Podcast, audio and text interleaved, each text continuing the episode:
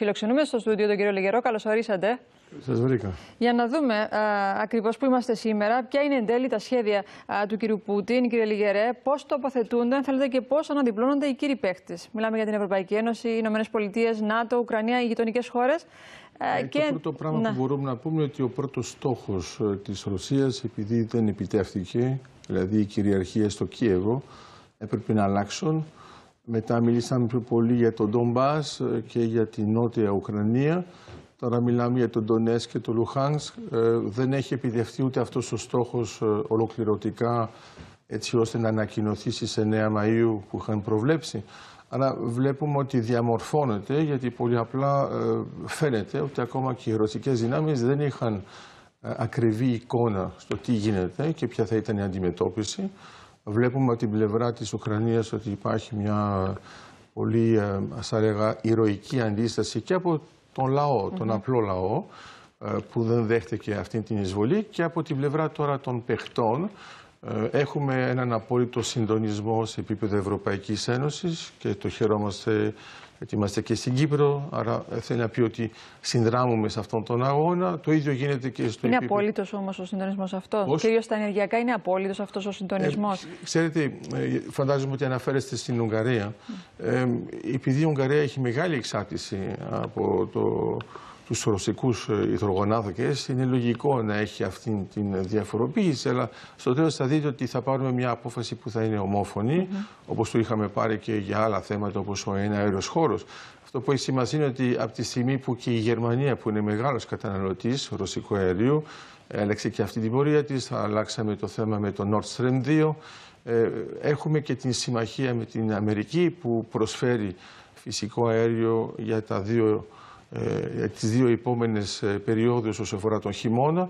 Ε, υπάρχει ένας συντονισμός και νομίζω μας έφερε πιο κοντά και σε επίπεδο ενεργειακό μπορούμε τώρα να μιλήσουμε για μια μορφή υλοποίησης, τουλάχιστον σε επίπεδο προσέγγισης, της Ενεργειακής Ευρωπαϊκής Ένωσης και για μένα είναι μια συστολή του χρόνου γιατί κάτι που θα είχε πάρει δεκαετίες μέχρι να το πετύχουμε τώρα αναγκαζόμαστε να το κάνουμε πολύ πιο γρήγορα γιατί είναι επίγουσα η κατάσταση και νομίζω θα κερδίσουμε πολύ χρόνο πάνω σε αυτό, γιατί ήταν ένα κομμάτι που μας έλειπε σε επίπεδο Ευρωπαϊκής Ένωσης, ειδικά. Ναι. Τώρα, επειδή πολλοί λένε, κάνουν λόγο, κύριε Λιγερέ, για ενεργειακή ασφυξία. Τώρα, αυτή τη στιγμή, ε, μεσοπρόθεσμα, δέχεται να γίνει αυτό που λέτε και ε, με πιο γρήγορους ρυθμούς. Τώρα όμως, ε, απειλείται ενεργειακά η Ευρώπη ε, μέχρι να ξεβρει τις εναλλακτικές; Όχι. Όχι, η Ευρώπη έχει αρκετή ανθεκτικότητα για να μπορεί να αντέξει αυτές τις πιέσεις. Ούτως ή άλλως είναι μέτρα που παίρνει η ίδια. Είναι συντονισμένη και με το ΝΑΤΟ. Βλέπει ότι αυτά τα μέτρα έχουν επιπτώσεις πάνω στην Ρωσία που μπορεί να επικοινωνείται διαφορετικά ειδικά μέσω του Λαυρόφ για να μην φανεί ότι είναι προβληματισμένοι αλλά είναι και αυτοί αναγκασμένοι να παραδεχτούν ότι έχουν πολλές πιέσεις και μάλιστα στα ρώσικα μέσα λένε ότι ε, πολεμούν εναντίον του ΝΑΤΟ και όχι μόνο της Ουκρανίας γιατί ε, πρέπει να δικαιολογήσουν το γεγονός ότι μια τεράστια υπερδύναμη όπως είναι η Ρωσία δεν τα βγάζει πέρα τόσο γρήγορα όσο το ήθελε, όσο το έλεγε ε, με την Ουκρανία που δεν ανήκε ποτέ στις μεγάλες δυνάμεις σε επίπεδο στρατιωτικό. Άρα λέω απλώς ότι τα μέτρα έχουν μία απόδοση. Βλέπουμε ότι και εδώ θα έχουμε και το έκτο πακέτο. Βλέπουμε ότι υπάρχει μια μεγάλη ενίσχυση και από την πλευρά του ΝΑΤΟ. Και όσο αφορά τα ενεργειακά δεν υπάρχει κανένας κίνδυνος σοβαρός. Λέω απλώς ότι θα διαφοροποιηθούμε στο πορτοφόλι μας, δεν θα ποντάρουμε μόνο σε ένα στοιχείο. Ήδη κάνουμε επαφές και με άλλες χώρες που είναι παραγωγή και θα πρέπει επίσης να ασχοληθούμε και με τα δικά μας δεδομένα, π.χ. ο αγωγός ΙΣΜΕΔ, να, να μπει σε μια φάση υλοποίησης, γιατί τώρα θα τον είχαμε απόλυτη ανάγκη και δεν θα είχαμε αυτά τα προβλήματα αν ήταν ήδη σε εφαρμογή. Ναι.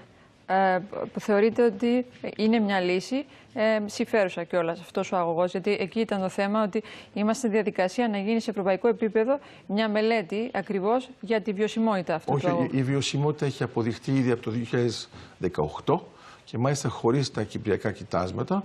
Αυτά που λένε μερικοί, τα λένε δεν ξέρω αν το ξέρουν ή όχι ή το λένε εσκεμμένα, πάνω η βιωσιμότητα του αγωγού έχει αποδειχτεί ήδη εδώ και χρόνια. Αλλιώς δεν θα είχαμε περάσει σε ένα project που θα ήταν το Ναι. πρώτο στα Project of Common Interest της Ευρωπαϊκής Επιτροπής. Τόσο απλά. Σίγουρα, απλά και η Ιταλία είχε αποσύρει σε κάποια σημεία το ενδιαφέρον της, αλλά και επέστρεψε τώρα α, με τα νέα δεδομένα, βεβαίω, Είχε κύριε απλώς, Λιγερέ. ε, δεν Ναι. είχε αποσύρει το ενδιαφέρον της, δεν ήταν στους ε, ανθρώπους που υπέγραψαν. Ναι, Η ναι. συμφωνία είχε γίνει μεταξύ της ε, Κύπρου, της, ε, της Ελλάδος και του Ισραήλ.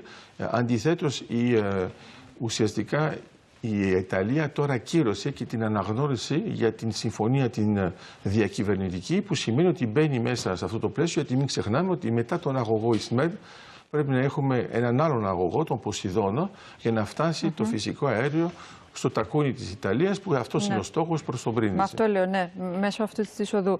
Τώρα, κύριε Λιγερέ, έχουμε, συνεχίζονται έτσι, οι μάχες στη, στην Ουκρανία. Σωστά. Ενδέχεται τώρα οι εκτιμήσεις να μεταφερθεί ο πόλεμος στην υπερδνηστερία. Έχουμε μια διπλωματία στον πάγο. Έχουμε αυτές τις ενεργειακές εξελίξεις που ενδεχομένως να επισπεύδουν τα, α, τα πράγματα.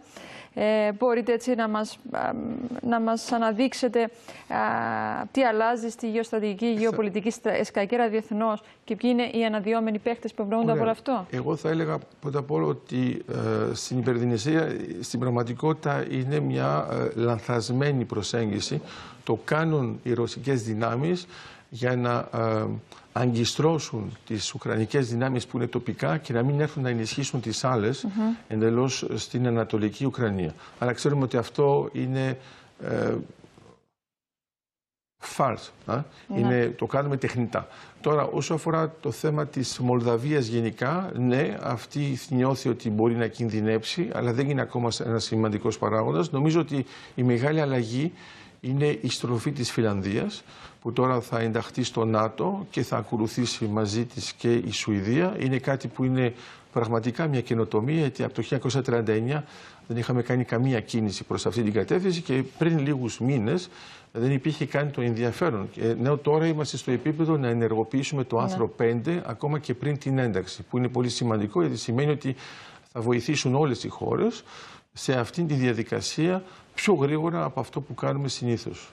Άρα αυτό σημαίνει ότι στην στρακακέρα, σε γεωστρατικό επίπεδο, ε, το ΝΑΤΟ βρίσκεται ενισχυμένο στην περιοχή. Θα αποκτήσει άλλες δύο χώρες που είναι σημαντικές, οι δύο σκανδιναβικές χώρες που έχουν μια εμβέλεια. Και από την άλλη πλευρά πρέπει να καταλάβουμε ότι ε, η Ευρώπη με το ΝΑΤΟ έχει συντονιστεί περισσότερο από παλιά. Ε, Βλέπουμε ότι υπάρχει μια απόλυτη σύμπλευση και με την Αμερική και αυτό είναι καλό γιατί μπορούμε αυτό να το αξιοποιήσουμε και για άλλα θέματα, ακόμα και τοπικά για το θέμα της Κύπρου. Ναι, αυτό θα έλεγα και και θα καταλήγα γιατί μέσα σε όλη αυτή την αναμπομπούλα είδαμε και το ρόλο της Τουρκίας που αρχίζει να διαδραματίσει κάποια στιγμή του διαμεσολαβητή. Ε, όλο αυτό πόσο επηρεάζει την περιοχή μας και το δικό μας άλλο το πρόβλημα που έχει πολλά α, σημεία ταυτόσημα με τη ρωσική εισβολή στην ε, Ουκρανία. Σωστά, έχετε δίκιο. Υπάρχουν λοιπόν αναλογίες. Υπάρχει όμως μια μεγάλη διαφορά είναι ότι εδώ η Ρωσία από την αρχή είχε πει ότι για μένα η Ουκρανία είναι μόνο το πρώτο στάδιο. Μπορεί να πάω και στη Μολδαβία, στη Φιλανδία, στη Σουηδία, αν υπάρχουν προβλήματα στη σχέση με το ΝΑΤΟ.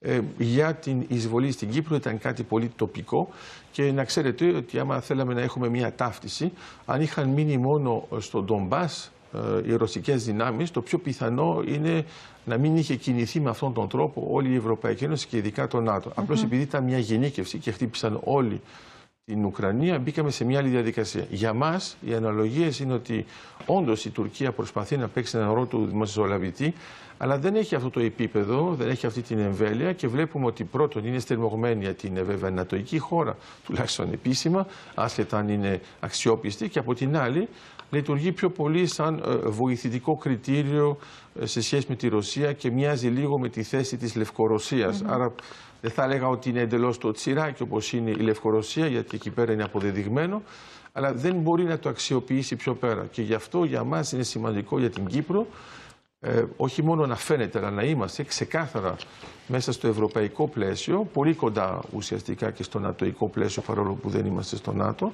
έτσι ώστε να έχουμε μετά μια κεφαλοποίηση και μια αξιοποίηση των δεδομένων για τα δικά μας τοπικά Μάλιστα. δεδομένα. Σας ευχαριστώ πολύ για την εδώ παρουσία σας κύριε Λιγερέ. Καλή συνέχεια να Και έχετε. εγώ, να είστε καλά.